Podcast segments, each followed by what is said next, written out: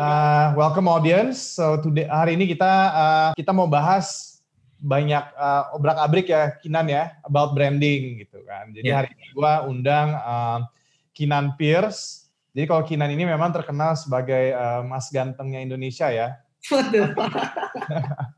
Tapi other than that dia juga uh, I think Kinan itu salah satu orang yang paling jago uh, brand creation di Indonesia karena uh, gue juga sebagai company kita juga beberapa kali udah consult sama Kinan dan hasilnya sangat memuaskan dan alur asal usul brandingnya tuh sangat sangat luar biasa lah. Jadi uh, ini salah satu alasan kenapa uh, gue undang lo layanan ya di sini. Jadi Kinan juga kemarin salah, uh, dia adalah yang bikin branding juga ya buat salah satu yang mungkin uh, tiket.com yang baru dan juga waktu itu Starbucks Dewata gitu. Yeah. Oke. Okay. Jadi uh, Kinan uh, hari ini rencananya mau ada materi ya, mau share ke audiens kita ya. Yes, yes. Okay. I think I'll have something to share uh, just to trigger the conversation. Uh-huh. Kayak nanti ada akan lebih banyak ngobrol ya kan? Ya, go with the flow aja bro. Just do yes. what you want to share. Ya nanti yeah. kita gampang lah. Uh, anyway, audience mungkin uh, along the session, kalau kalian ada question, nanti langsung tulis saja di bawah itu di Zoom ada uh, Q&A button, uh, tinggal dipencet, nanti ditulis saja pertanyaannya, nanti kita coba selama sesi uh, both uh, gua dan Kinan uh, bisa menjawab pertanyaan masing-masing uh, tersebut. Oke, okay, kalau gitu kita lanjut aja Kinan. Uh, again, thank you. Uh, mungkin ini bro, boleh cerita sedikit kali ya buat uh, audience-audience kita mungkin di sana. Uh, Kinan tuh ngapain aja sih sekarang? Kan hmm. sekarang udah jadi brand maestro ya. Tapi I don't know, maybe maybe lo lebih better lah introduction tentang lo lah gimana nih? Oke, oke. Okay, okay. Peers gitu. Iya, yeah, iya. Yeah. Uh, hi, guys. Uh, once again, Aryo, uh, thank you for having me. And for all the audience, uh, thank you for tuning in. Uh, we got 200 people on board. Uh, ini kayaknya salah satu webinar gue yang lumayan paling banyak nih yang datang. Masih so, ongoing, bro. Tadi yang daftar ada ongoing. 100, so still ongoing. Yeah. Orang baru masuk-masuk kali pelan-pelan. Yeah. So, yeah, first thing first, I'm a father of two uh, beautiful children. And I'm a husband. And at the same time, uh, I am the founder and creative director for Stoic Trisula. Mm-hmm. Dan mungkin yang belum familiar, uh, Stoic Trisula is a design and creative consultancy uh, company. Jadi emang for the past uh, eight years, uh, my life has been surrounded within the design industry, the brand strategy industry, and um, yeah, I mean, around uh, that that areas lah. Accidentally sebenarnya, accidentally. I never I never thought uh, this will be my roots of uh, career, but along the way, uh, I studied business and entrepreneurship waktu kuliah. Uh, and then ya udah mendadak nyemplung ke sini, and I love uh, everything that I do uh, right now. Yeah, yeah, yeah. So, I love everything that you guys uh, created juga in terms of brand ya. But yeah. you, tadi lo mention uh, accidentally. Itu accidentally gimana bro? Gue penasaran juga tuh. I like apa ya? Ada origin story of a business or idea yang mulainya tuh dari yeah. accidents. Gitu. True. Jadi um, waktu kuliah, waktu kuliah, you know, you studied business. It was a very broad uh, apa uh, subject, right? Mm-hmm. Terus ada lo lo udah selesai kuliah, you question, I question myself gitu. Oke, okay, lo pengen ngapain? Mm-hmm karena bikin bisnis dari lu bikin bisnis makanan, lu bikin bisnis properti, lu bikin bisnis tambang, it's a business. And then um, I talk to my mom. Uh, what should I do? Gitu. Hmm. What what sort of business do you think uh, I should pursue? Gitu. Dia bilang, uh, Kin, I cannot I cannot tell you what sort of business that you should be doing. Tapi dia bilang business is all about solving problem. That's what I know. My mom, my mom, she's a lawyer. Cuman one thing that she know about business, dia bilang kamu harus menyelesaikan masalah. Jadi bisnis itu bukan untuk profit. Mm-hmm. Bisnis itu you solve a problem and you gain something out of it. Oke. Okay. Oke, okay, dari situ udah mulai dapat satu perception. Mm-hmm. Dan dia bilang, try to find a problem out there, meet a lot of people. Ya udah, akhirnya ketemu mulai di situ gue mulai understood the meaning of networking. Hmm. I need to meet a lot of people to figure out masalah apa nih yang bisa gue selesain. Hmm. So at that time keliling ketemu teman-teman. Nah, akhirnya cut the story short, I met three of my friends waktu hmm. mereka di SMA yang kita udah lama nggak ketemu. Salah satu uh, illustrator, satu lagi painter, dan satu lagi musician dulu pas pas SMA.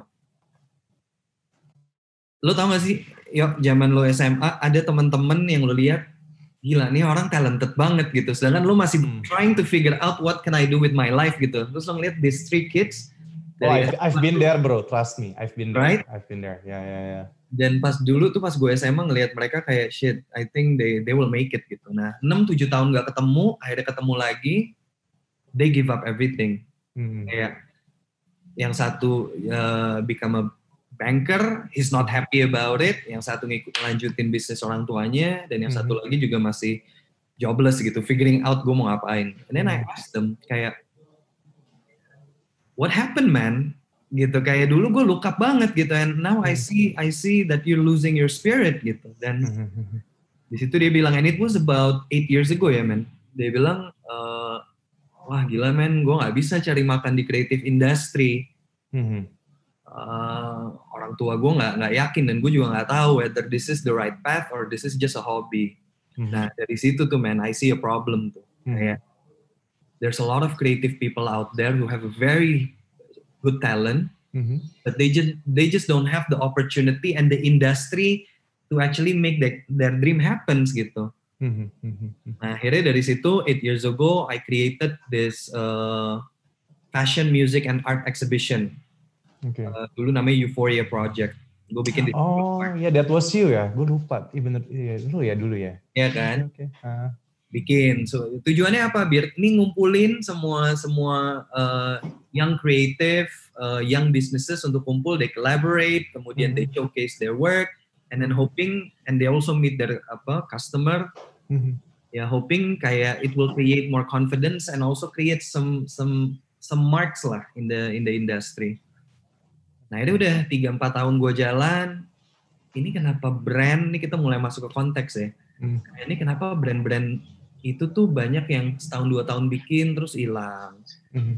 Terus kayak karena for me at that time creating that platform was hoping to witness the next misalnya H&M, the next mm. Zara, the next mm.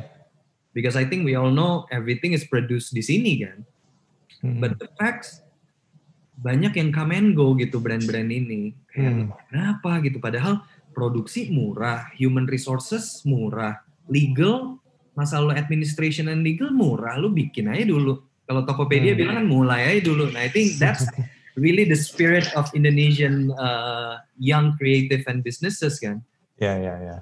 Nah, akhirnya dari situ I realize kayak, oke, okay, I need to learn nih. Gue mesti belajar lagi from bigger brand, from a hmm. more established for multinational brand, mm -hmm. how they can actually establish a brand yang punya multinational supply chain, punya multinational network, able to speak uh, the language kayak globally. Nah, akhirnya dari situlah mulai mulai terjun ke ke design and apa creative consulting company so I can learn from the bigger brand mm-hmm. how they operate, how they communicate. Mm-hmm. Ya gitulah men in a nutshell. I hope I hope it explain deh my mm-hmm. my my entrepreneurial uh, journey. Oke, okay. so it's pretty accidental tapi ternyata uh, hasilnya banyak ya dari accident ini. Lumayan, lumayan. Lumayan ya. Lumayan. Not bad, not bad. alright, alright.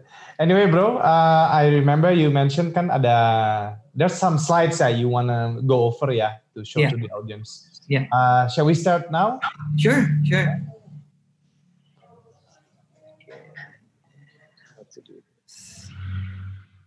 Oke okay guys, jangan lupa kalau ada Q&A uh, silakan langsung ditanya di bawah ya. Nanti kita coba jawab seiring sesi berjalan. Ya. Yeah. Oke, okay, I try to be brief dan apa not to be uh, too technical. Mm-hmm. Jadi the subject will be brand and branding. And what is really perbedaannya apa sih? What is brand and what is branding? Mm-hmm. So a brand is like a perception. It's like the soul you know and it's a collection of something yang kita bisa lihat dan yang kita nggak bisa lihat But I think what a lot of people forget and what a lot of business owner forget, brand itu lives in the mind of your target audience. Yang mengklaim itu tuh, yang mengklaim perception uh, dari bisnis lo, itu adalah your target audience. They judge what sort of brands are you. Ini yang kadang-kadang banyak businesses tuh lupa. It's a perception. Beda sama bisnis. Bisnis nih, this is the the form gitu. Tapi brand is something yang yang it's a perception. Nah, dulu zamannya kuliah, uh, this is uh, a method that I think uh, a lot of brand managers and marketers tuh very familiar with. Mm-hmm. Nah, tadi itu brand. What is branding? Mm-hmm. Branding is a single brand expression. That that biasanya kalau kalau kita familiar misalnya McDonald, I'm loving it. It's a slogan kayak Apple think different. Nah itu sebenarnya it's a single brand accept, apa expression. Persepsi yang pengen pengen kita bangun di di luar tuh seperti apa. Hmm. kemudian masuk ke brand system. Hmm. ini kalau manusia tuh cara pakai bajunya bagaimana cara ngomongnya gimana. Hmm. nah tapi what's important karena kalau kenapa di Indonesia tuh ada kata-kata pencitraan kita kan punya stigma itu kan ah pencitraan which means It's a good thing, your, no? Sing, your single brand expression and your system, mm-hmm. it doesn't speaks ini your core values. What is your belief? What is your reputation? Mm-hmm. Nah, jadi sebenarnya branding itu it's a process of translating the core belief of a brand into something that people can see out there. Hmm. Makanya kayak kenapa ya Ella bikin logo mahal banget sih? ya kalau kita hanya memikirkan cuma dua poin ini, cuma bikin logo, tak message-nya ini, ya that's it. Tapi kalau ada proses, uh, makanya even when I when I was working with you on some of your projects, hmm. I'm entering a very deep layer kan man, kayak because I need to understand you gitu, I need to understand how you think, I need to understand why you dress certain ways, I need to understand a lot of things karena itu jadi source of inspiration gue untuk creating the branding gitu. Hmm. Nah ini gitu, for for me personally, I I always see brand itu seperti manusia gitu. Brands are loved, hated, believed, or ignored because they have personality just like us. Hmm. Jadi kalau kalau kita di sering bilang um, apa, don't judge a book by its covers gitu misalnya. Hmm Hmm. Yeah, Oke, okay, really gitu, really, can you really do that gitu kan? Uh, ya itu the relationship of it. Also, we cannot please everyone. Nah itu sama, it works the same with with with brands. Yeah. Nah, and then we're talking about brand personality. Mm-hmm. It manifests themselves in visual and verbal expression and are part of every interaction between the customer and the communication. Mm-hmm. Intinya untuk lo punya brand yang successful, satu lo mesti relevant you need to understand your target audience makanya pasti kayak sebelum kita mau mulai apa pun who is our target audience mm-hmm. kan sulit lo untuk mengcreate something tanpa lo tahu who am I speaking with mm-hmm. dan yang kedua konsisten gitu. By consistent you mean gimana tuh maksudnya konsisten nih konsisten apa um, meaning we we still being adaptive towards changes mm-hmm. without changing our religion. Mm-hmm. Apa ya nggak lo? Yeah. Oke, okay, praktis lo mungkin akan berubah-berubah, mm-hmm. adapt dengan situasinya, tapi ya mm-hmm. core belief lo nggak berubah. That's what I meant by consistent. It's not, it doesn't mean kayak lo nggak boleh menerima perubahan sama sekali enggak. You're being agile, but at, but at the same time, soul dari dari uh, brand lo tuh nggak berubah. Oke. Okay. Jadi branding tuh nggak boleh labil lah ya. Nggak boleh labil, nggak boleh labil. Harus adaptif. Adaptif ya, oke. Okay. Tipis tuh memang bedanya. sih. that's what's so interesting about brand, you know. Kayak labil sama adaptif itu lumayan lumayan crossing each other. Ya, yeah, oke. Okay. Nah, next we're talking about sustainable brand and branding. Nah, ini kayak some of the keywords uh, yang biasanya kita harus selalu make sure does our brand represent this gitu? Is it mm-hmm. remarkable? Is it visible is it consistent? Mm-hmm. will it grab an attention of our audience? Kayak does it depicting the vision gitu? Karena hmm. ada beberapa beberapa problem visionnya tuh besar tapi tidak hmm. tertranslate ke ke identity-nya tuh very well nah itu juga juga sayang gitu makanya the relationship between designers apa sama sama clients itu tuh itu tuh mesti benar-benar klop so I know lo tuh mau ke mana gitu jadi designer tuh nggak cuman nge-create something yang menurut dia keren hmm. gitu ini mesti solve the problem gitu hmm. and yeah durable which means um, it can stay for a very long time hmm. you don't create an identity that gets uh, outdated dalam waktu yang singkat hmm. nah ini juga nih flexible nih flexible adaptable labil ini mirip-mirip lah Hmm. Cuman uh, without losing the core, be flexible about changes. Especially today ya, ya kayak hmm. kayak dunia tuh perubahannya tuh sudah terlalu cepat gitu. Dulu tuh back in the days satu brand bisa punya kayak satu identity itu bisa puluhan tahun gitu. Sekarang kayak sering banget kita ngelihat brand tuh punya new communication style, mereka punya new identity dalam period hmm. of time yang bisa dibilang lumayan pendek. Nah ini hmm. juga something yang perlu kita terus perhatikan. Hmm. hmm. Nah since I said kayak uh, brand sama manusia tuh punya nature yang sangat mirip, how you create an identity for a living organism. Hmm.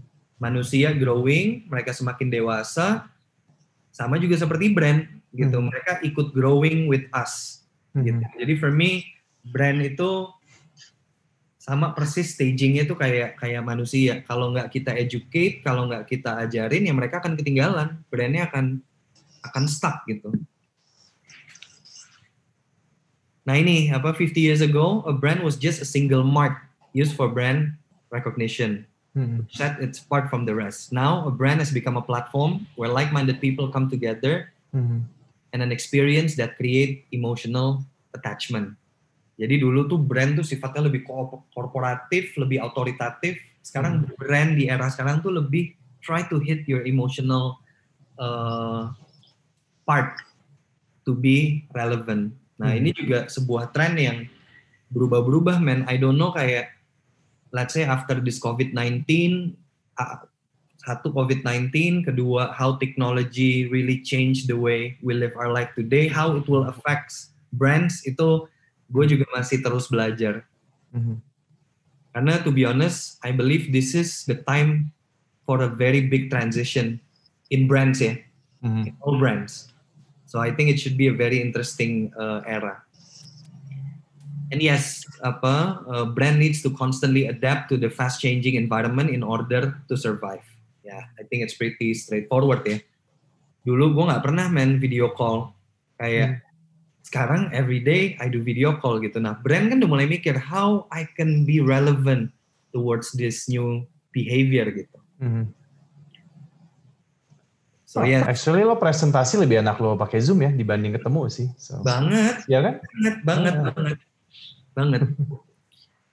Tapi ada part yang emang nggak bisa ngalahin personal ya nggak sih ya kayak ya, ya, ya, kamu ya, tuh ya. ada ada ada satu energi itu yang yang beda lah. Tapi for a presentation something technical, I'll I'll go all the way with with hmm. online sih. Hmm. So yes, it is always evolving, growing, adapting, and an identity should be as organic as the company it's designed for. It should hmm. speak its language, grow with it, and adapt to its environment. Jadi memang ya balik lagi gitu, tergantung orangnya itu seperti apa. Kalau orangnya rigid, ya dia akan create brand yang rigid. Hmm. Orangnya yang memang dynamic, dia akan create brand yang dynamic. Jadi ini sebenarnya juga a translation of your personal vision as a individual. Hmm. Nah, this is just an example. Kayak, eh, by the way, can I smoke, man? up to you, bro. Up to okay. you. Oke. Okay. Jadi, for example, kayak apa this is a project that we did uh, several years ago uh, with my design team. Mm-hmm. I was working on this with Tim. Ticket.com. This is if you're familiar logonya yang lama, hmm. right? Yang yeah. yang lama banget. Lu bisa lu bisa tahu nggak itu apa logonya? Uh, this one right now. This one right now. Yeah, it's tiket uh, film ya ceritanya sama pintu bukan? Something like that bukan sih? Okay. Itu actually itu actually itu actually kereta. Kereta ah. ada tiketnya. Oh ini kereta bro? Iya. Yeah. Oh my god, sama ini gue kira itu gambar tiket dan pintu men. But anyway, so I'm salah gue. Ya, itu dia kan. So waktu itu the challenge intinya kayak how how uh, we can refresh uh, the new identity of ticket.com. It was a very interesting project. Uh, because we were given uh, the luxury untuk dikasih ruang kebebasan untuk eksplorasi visual. Hmm. Nah, akhirnya kita selalu masuk ke fundamental thinking. Kalau kita bicara tiket.com, the first thing that caught, apa comes in our head is traveling. Hmm. Nah, kalau gue nanya sama lo, when you heard the word traveling, apa yang pertama kali ada di kepala lo? Traveling ya, jujur bukan kereta sih bro bayangan gue ya, ya. mungkin pesawat atau naik uh, road trip gitu kan pesawat right ya. ini satu exactly road trip uh-huh. by the beach oh bener dong gue berarti ya oke okay, benar okay. benar benar wah jadi this is also based on research gitu kayak anak-anak di kantor kita nanya lu traveling lo inget apa oh ada a family walking in the dock baru turun dari boat hmm. terus traveling is uh, solo tra apa solo backpackers alone hmm. in the apa uh, rock desert or is you know two guys playing some music on the sunset mm-hmm. nah that's traveling but what is the question what why is traveling is good for you mm-hmm. ini yang fundamental kan kenapa sih ya, ini semua nih alasannya kita semua kenapa suka banget traveling it's mm-hmm. easier than you think it opens your eyes mm-hmm. learning process creates meaningful relationship and so on mm-hmm. this is why we travel nobody travel nggak ada orang yang mau traveling untuk berduka gitu wah gue pengen pengen pengen ke Bali karena gue pengen sedih gitu kayak make sense gitu.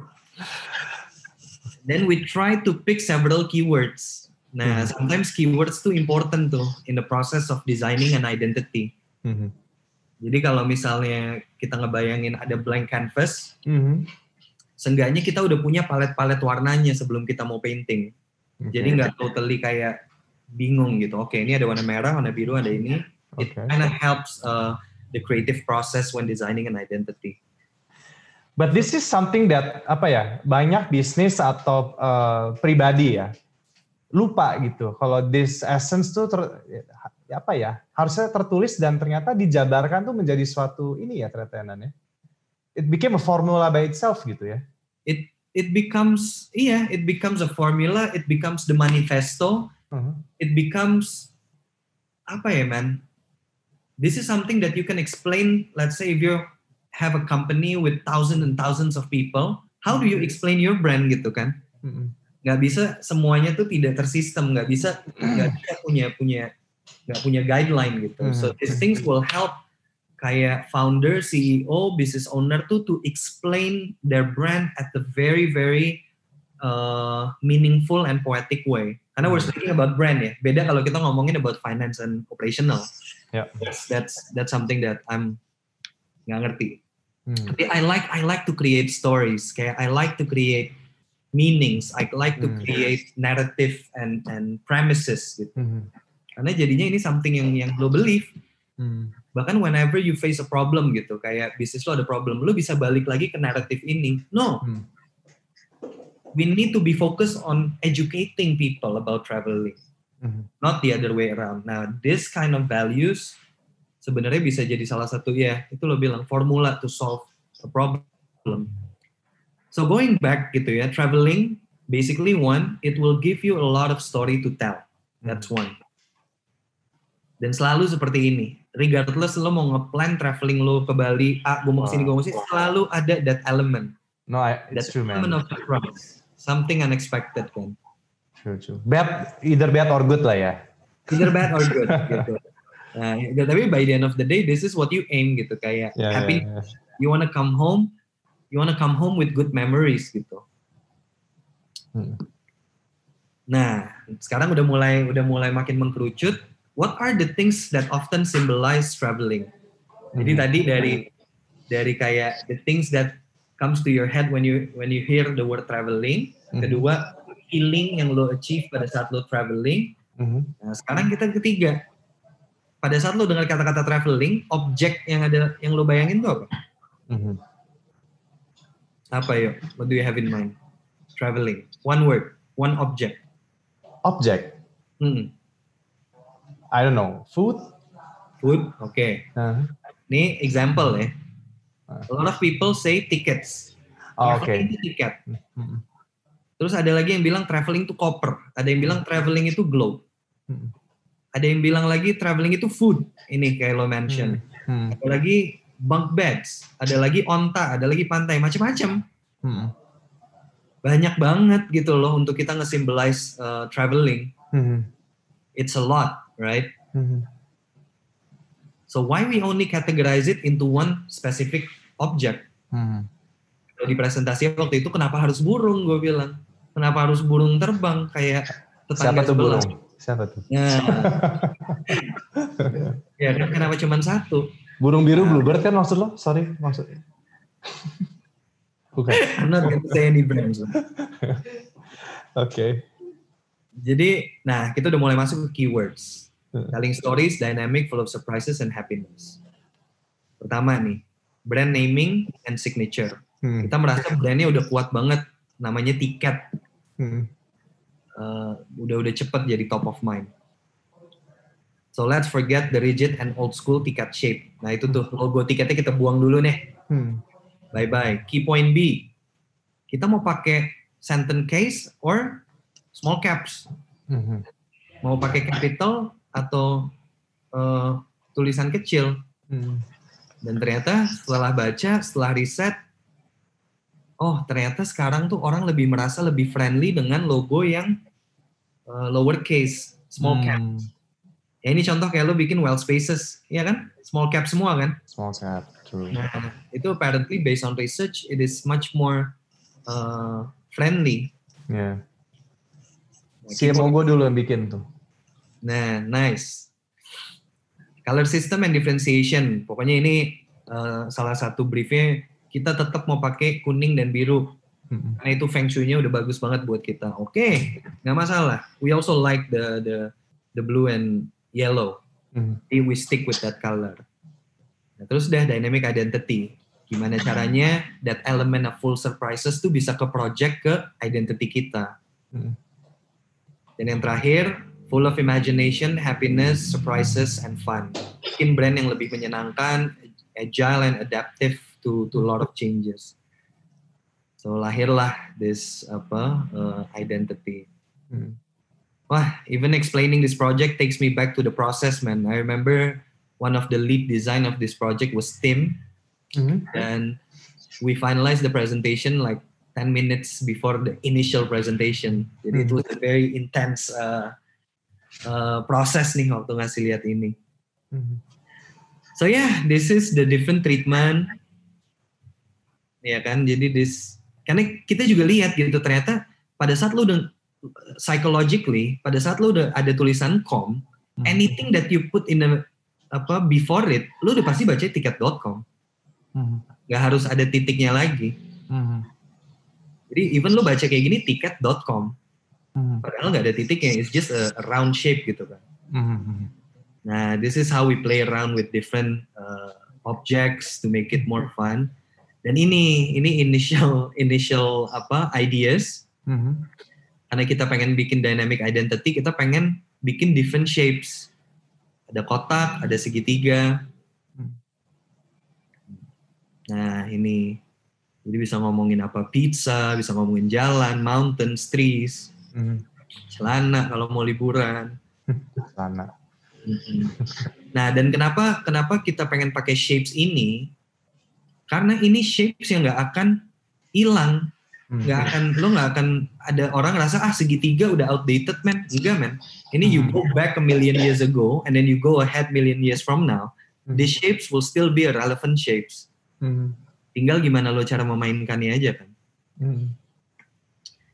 so yeah ini these are just the application application application color the reason behind colors perlu kita jelasin juga So color tuh actually play a very big role ya. Kayak gue tuh selalu dibilangin dulu teman-teman gue yang main di F&B ya biasanya uh, a few of the big brands tahu bilang sama gue. lo kalau mau main F&B somehow tuh tuh harus warna ada kuning merah. Ya. Yeah.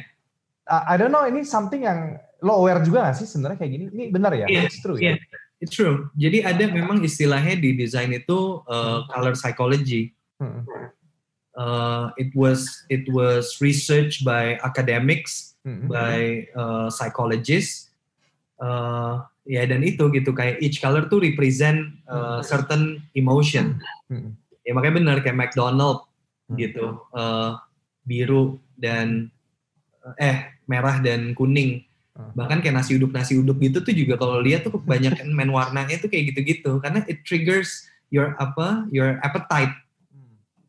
Gitu. I think it works the same with with green gitu. Kayak green is something more uh, apa sustainable related something more communal hmm. something more uh, progressive and biru tuh lebih kayak safety um, comfort otoritatif gitu ya. Ya, otoritatif at the same hmm. time. Hmm. Nah, jadi why why color tuh benar-benar mempengaruhi the image of the brand. Oh.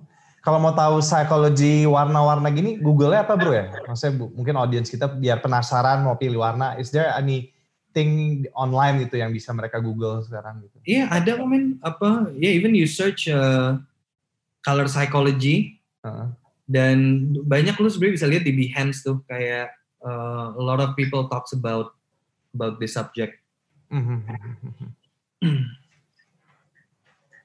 Nah, ini udah masuk how we actually translate it into the visuals. Karena kan an identity is not just a logo kan. Mm. Jadi kayak oke okay, kalau kita mau bikin billboard, konsepnya seperti ini. Karena kadang-kadang kalau kita nggak kasih treatment yang jelas, mm. aplikasi yang jelas, kadang-kadang pada saat logo yang kita kasih diaplikasikannya nggak nggak karuan. Hmm, hmm. Jadinya kayak it jeopardize the the soul and the the spirit of the brand. Hmm, hmm. Nah, ada ada ada applicationnya.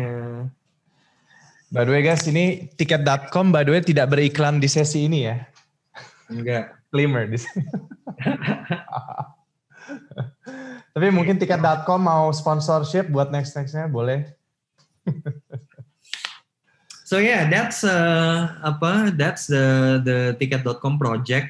Uh, dan ini ada satu lagi yang Dewata, yang Starbucks Dewata.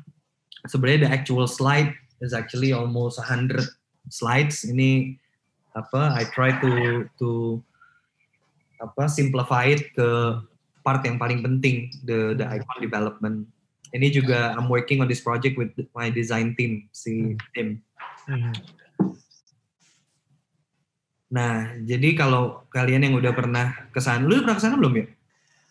Uh, unfortunately gue belum ya ke Starbucks Dewata. Too bad. Jadi They don't sell cocktails, bro. Maybe that's why I didn't go there. I will rec- I will give them a recommendation then. I will let I will let them know. Jadi what's what's quite interesting about this project, uh, Starbucks as a global brand mm-hmm. itu pengen buka special store di Bali. Mm-hmm. Dan special store ini at that time tuh baru ada dua. Jadi mm-hmm. satu di uh, Seattle. Mm-hmm. Jadi why they call it special store? Mm-hmm. Karena kalau lu familiar, kita kan punya Starbucks yang hijau tuh yang di mana-mana ada. Ya, yeah, ya. Yeah. Kemudian kita punya Starbucks Reserve yang mm-hmm. offer uh, apa more premium beans. Ya. Yeah. Nah, kalau special store ini yang di Seattle itu dia menceritakan story itu menceritakan sejarah awal mulanya Starbucks. Hmm. Jadi kayak the biography of of the brand tuh dijelasin di situ dengan form installation, hmm. artwork, experiences. Nah kalau yang di Shanghai itu dia bareng sama Jack Ma sama Alibaba, hmm. dia bikin kayak the Willy Wonka of coffee gitu. Hmm. Jadi everything tuh kayak pakai robot, pakai kinetic, kayak it's crazy lah men. Hmm. Nah terus dia mau buka lagi di Bali. Mm-hmm. Dan dia bilang kayak apa uh, the only way to make this store special is by take by by by apa uh, celebrating the roots of Balinese culture. Hmm. Nah, jadi yang menarik itu tuh men, global brand Bali culture mau dikombine nih. Hmm. Was a very uh, challenging project. Jadi a simple diagram Starbucks Bali, hmm. what do they have in common? ada nggak sih mereka punya kesamaan gitu? Hmm. Nah, akhirnya kalau kita bedah Starbucks itu apa? Oke, okay, it's green, ya kan? Hmm. Warnanya dia plus black and copper. Kemudian kalau lo tahu uh, logonya Starbucks itu kan ada cewek itu ya, yang hmm. apa? Yang cewek two tails mermaid, which is kayak it's very high in in symbolism namanya Melusin nih. Kalau logonya Starbucks tuh kalau lo tahu namanya Melusin. Dia perempuan, dia unik, eksotik, tinggal di air dan dia ditemukan di uh, apa ukiran hmm. kayu. That's Starbucks.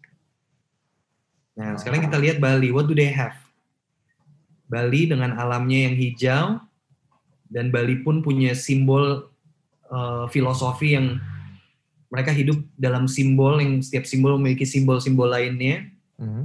Dan what's interesting, mereka tuh punya Bali tuh punya Dewi Sri, one of the goddess. Mm-hmm. Jadi basically we see kayak oh Starbucks dan Bali punya dua perempuan ini, this mm-hmm. two mystical figure yang represent a very positive and a very inspiring stories gitu. Mm-hmm.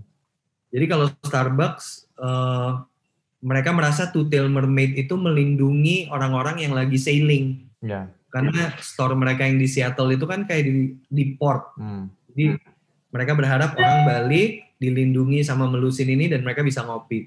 Nah, it works the same with Bali gitu. Mereka merasa Dewi Sri ini adalah pelindung mereka. Hmm. Nah, dan Dewi Sri itu tuh dia berjalan-jalan uh, di atas air tuh uh, di atas lotus ini, di lotus flower ini. Dan akhirnya ini jadi jadi fundamental thinking uh, untuk pengembangan identitinya hmm. Brandingnya dan what what we're quite proud ini for the first time Starbucks punya identity baru hmm. satu-satunya di di dunia hmm. because I think what we try to convince them ya if you really want to take the cultural roots of uh, Bali hmm. ya lo harus create uh, something different that people will will easily resonate gitu oh Starbucks Dewata talks about the roots of Balinese culture. Mm-hmm. Ya gitu, man. Uh, our audience di rumah, ya ini actually uh, kita belum pernah rilis di public, so yeah, you're probably the the first to see the our upcoming project lah. Gitu. Jadi ini ya, man. Uh, that's what we're hoping sih. We really want the, the project untuk jalan, but you know with dengan uh, COVID sekarang ya segala uh, ya konstruksi apa lagi ketahan lah ya. ya you yeah. know how it is lah. Iya, iya, iya. Oke, oke. Oke, okay, uh, Kinan, uh, it's wonderful. I, I think bagus ya tadi uh, banyak dari uh, audience kita bisa ngelihat origin dari tiga side of branding ya, from more established one, multinational ones, and even a startup lah gitu. Mm-hmm. So I hope uh, udah pada dapat uh, esensinya. Nah guys, ini kan kita sebenarnya udah agak mau habis waktu. Kalau agak mundur dikit nggak apa-apa ya bro ya. Maybe we can uh, agak mundur five minutes lah dari schedule. It's okay ya? I'm all good man fleksibel. Uh, so mungkin sebelum mulai ke next next sessionnya, ini gue mau cerita dikit kalau uh, Wellshare ini kan free. Kita ini tidak memungut tiket, tidak memungut uh, pembayaran dan uh, sebagainya. But we are hoping that audience kita ini mau mensupport uh, para prajurit-prajurit kesehatan kita di medan perang COVID ini yang sedang membutuhkan bantuan APD-APD. Jadi sekarang ini kita lagi fundraising buat APD full dari hazmat sampai uh, face mask dan sepatu. Itu bisa bantu donasi uh, di bit.ly slash well corona fund. Ini program kerjasama kita dengan WeCare. Uh, so far kita sudah produksi 200 dan sudah didistribusikan ke rumah sakit-rumah sakit di Jakarta. Dan sampai sekarang program ini masih lanjut dan kita masih akan produksi dan terus distribusikan. Jadi mohon uh, bantuan teman-teman di rumah mungkin bisa ikutan ya donasi gitu. And uh, other than that, uh, Well Shared sendiri kan juga kita tuh ada 2 sampai 3 sesi loh setiap minggunya. Kebetulan minggu ini kan kita ada Kinan dan kemarin ada dari Fabelio dan uh, Bizi dan besok kebetulan ada dari Najila Shihab gitu. Uh, Oke, okay, uh, keep, keep uh, follow us di uh, Instagram kita mungkin wellspaces.co atau wellshare.co nanti di situ kalian bisa lihat ada apa aja sih uh, speaker-speaker kita ke depannya. Pokoknya seru-seru guys dari ngomongin bisnis, lifestyle, cinta. Benar, kemarin pernah kita ngebahas cinta bro. Kita undang namanya Cat Womanizer. We, we talk about waktu itu agak lucu juga sih ngebahas uh, agak menyimpang poligami ya, kalau nggak salah ya. But uh, it, it was kind of fun discussion. Gue kaget juga sih dia agak terbuka. Uh, but other than that, uh, kita juga mau terima kasih juga media partner kita, uh, Kumparan, Daily Social, dan juga Tech in Asia yang udah bantu promote. Dan juga guys, kita juga pingin uh, acara kita ini uh, jadi lebih baik, uh, improve. Uh, tolong uh, feedbacknya di bit.ly, uh, well, uh, sorry, uh, well share feedback. Agak jauh wanita dari gue jadi lupa. Ya well share feedback bisa lihat uh, isi di situ please. Kita pingin improve. Meskipun gratis tapi kualitas kita tetap pingin dikembangin terus dong and kalau yang uh, pada kelewat webinar sebelumnya bisa dengerin juga di YouTube sama Spotify ya kita ada podcast sama uh, videonya yang uh, webinar kita sebelum please feel free gitu Oke okay, guys, kita sekarang mau masuk ke area uh, diskusi ya, sedikit Q&A dan sebagainya. Ini ada pertanyaan-pertanyaan lumayan uh, bagus nih dari audiens kita. Uh, kita uh, lanjut aja ya Nan ya. Ya, yeah, let's. Uh, uh. Oke, okay, ini gue tadi lihat ada orang nanya nih. Ini lucu, ini bagus juga. Gue juga kadang tadi balik ke pertanyaan yang soal konsistensi branding. Ini ada pertanyaan juga uh, menarik ya. Uh, a lot of people itu kan sekarang kalau ngomong branding kan uh, agak apa ya it's it's more like agak intrinsic value ya abstrak gitu loh hmm. kayak ada orang bilang ini logo bagus ini jelek apa but again branding is not only about the logo kan it's about everything uh, semua lah gitu yeah. Uh, tapi yang yang ini orang uh, beberapa ini pertanyaan adalah uh, biasanya orang gimana sih untuk tahu kalau branding mereka tuh working gitu karena gue juga ngeliat kayak ada bisnis yang jalan nih bro the yeah. bisnis jalan nih cuan gitu tapi as a branding ya nggak bagus gitu orang juga kadang ya brandingnya emang kurang sih, tapi secara bisnis oke okay lah. But kan kadang sayang ya. But uh, but for some people nih, audience mungkin penasaran ya. Untuk identify gimana sih bro menurut lo? Untuk aware nih secara branding strategi mereka berhasil tuh gimana bro kalau dari kacamata ya. lo nih? Jadi kalau kalau kita bicara brand itu kan let's say kalau brand itu konten gitu. Hmm. That's that's that's the content gitu. Hmm. Nah, good content without without a proper distribution, mm-hmm. itu juga siapa yang bisa nikmatin gitu. Mm-hmm. Ya kan, lo punya produk tuh bagus banget, tapi mm-hmm. lo nggak orang nggak banyak yang tahu. It doesn't distributed well, percuma gitu. Mm-hmm. Tapi produk lo juga terdistribusi dengan baik, tapi orang nggak bisa resonate the product to the brand juga percuma. Tapi ada itu yang kayak lo bilang. Mm-hmm. Orang cuma mikirin yang penting cuan, gue gak peduli lah branding, identity, ah yang penting cuan. Itu juga nggak apa-apa. It's a style gitu loh Lu bisa nge-define style lu nih mau yang mana. Hmm, hmm. Nah, tapi a lot of successful brand out there kalau kita benchmarking di luar, hmm. itu dari dari identity mereka sampai hmm. how they distribute their hmm. identity, hmm. Itu tuh sama-sama kuat. Yeah. Just like ticket.com gitu kayak okay. lu beneran bisa lihat itu di mana-mana kan. Yeah. Di airport, di MRT, di apa kayak for us wah this is how a branding project tuh should be gitu kayak yeah identity yang ke develop really well dan itu ke distributed uh, very hmm. well. Tapi kalau logo aja kan sebenarnya nggak cukup ya gitu. Hmm. Logo sendiri itu harus di enforce lah gitu yeah. untuk bisa lebih keluar uh, uh, message-nya gitu. Nah biasanya itu yang paling simple tuh apa sih bro? Biar bisa mengeluarkan uh, meaning itu ya. You know, kebanyakan startup kan mereka nggak bisa beriklan atau hire influencer atau apa misalnya gitu. But how do they resonate ya itu mereka? Yeah branding? I, I always I I'm a believer that every company should have their creative team. Itu tuh I truly believe that. Mm-hmm. Their team uh, kayak uh, an individual yang punya multidisciplinary creative uh, mm-hmm. skills gitu dari graphic designer, photographer, uh, mm-hmm. copywriter, videographer gitu. Nah, mm-hmm. di small team ini nih yang semacam megang Bible-nya nih, megang the hmm. brand book, the brand identity, the soul of the brand. Mm-hmm.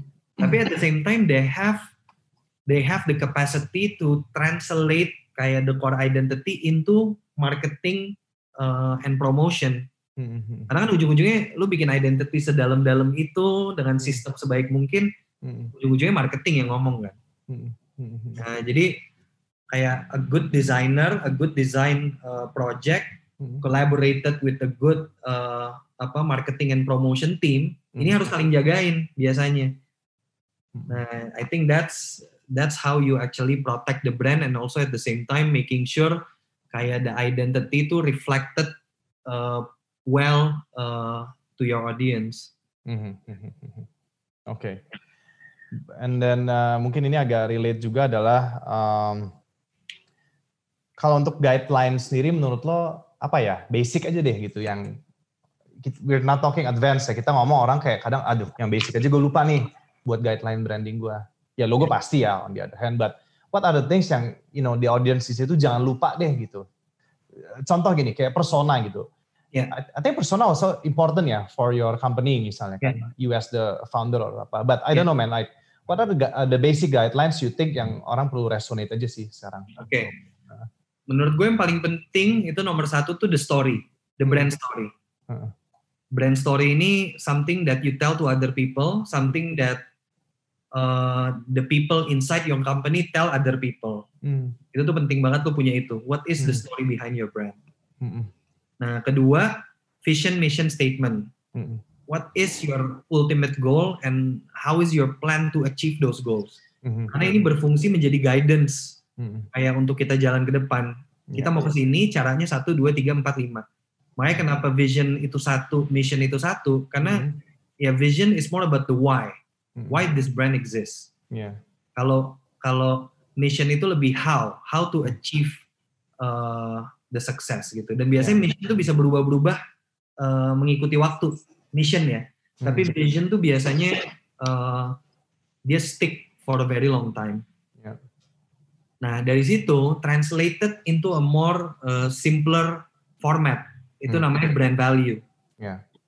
Misalnya excellence, hmm. integrity, hmm. Uh, what else? kindness atau apa. You pick several words itu untuk lo categorize lagi. This is the value of our brand. Karena ini jadinya ya dari kita as a founder, kayak the employee, the directors itu tuh ini tuh jadi jadi pancasilanya mereka gitu loh, kayak hmm. guidance-nya mereka. Hmm. Ya udah, habis itu barulah kita mulai ke identity, hmm. logo, kemudian logo type, hmm. fonts, hmm. kemudian kayak do's and don'ts kayak gimana cara lo menggunakan logo ini on certain situation jangan pakai logo ini dengan situasi seperti ini. Warna color tuh play such a big role. Warna-warna yang represent your identity itu apa-apa aja itu lo pilih. And then fonts kayak to maintain the consistent apa consistency throughout all channels. Your social media, your billboard, your marketing materials itu lu punya punya fonts yang emang lu pakai uh, consistently. Mm-hmm. Nah, terus di luar identity sama logo ada istilah super graphics. Mm-hmm. Super graphics nih kayak elemen-elemen graphics yang bisa lo pakai uh, untuk jadi pelengkap identity lo. Mm. Jadi misalnya kayak ini kan kalau logo Well Spaces kan cuman logonya doang. Nah, mm. lo mungkin kadang-kadang lu bingung backgroundnya bisa diisi apa ya nah itu kalau nggak ada super graphicsnya itu bisa acak adul tuh kayak hmm. udah pakai ini aja masukin ini masukin ini nah pada saat kita punya super graphics kita tahu oh pakai ini aja karena cocok konteks pembicaraannya itu ini okay. ya udah sih itu lebih detail lah the rest kayak kayak social media playbook social media hmm. guideline hmm. do's and don'ts yeah yeah I think that's pretty much in a nutshell it's a it's a long work sih I know ya yeah. itu jadi ini juga apa for for me personally uh, design in general uh, masih belum diapresiasi di level yang seharusnya menurut gue. Karena apa? Oh, I agree. Lack of lack of education gitu lack of um, understanding the importance uh, to create this this this guideline gitu. Karena ini guideline ini identity ini nih ini nih kayak kalau Islam misalnya punya Quran gitu. Hmm. Kalau misalnya Christian punya Bible gitu. Nah, kayak your religion tuh mesti punya punya kitab ya. Kalau enggak hmm. lost orang. Nah, kalau kalau enggak pada saat orang lagi lost, mereka bisa balik ke hmm. situ. Oh iya iya, ini nih. Kita harus pakai ini nih. Hmm. Makanya nggak murah. Right. Oke, okay. anyway Kinan, uh, ini udah jam sini gue gak enak uh, ganggu waktu lo. Uh, but thank you so much bro, udah spend your time here sharing thank you for to. Having me. Ah, no for sure. Thank, thank you, thank you, man. Yeah, yeah. Uh, I think, I think uh, gue aja tadi dengerin seru juga, and I'm pretty sure uh, semua yang di rumah, audience juga uh, belajar lumayan banyak. Semoga bermanfaat ya buat semua. Thank you untuk menyaksikan Well Shared sesi ini. Jangan lupa untuk subscribe YouTube kita Well Shared dan juga follow Spotify kita.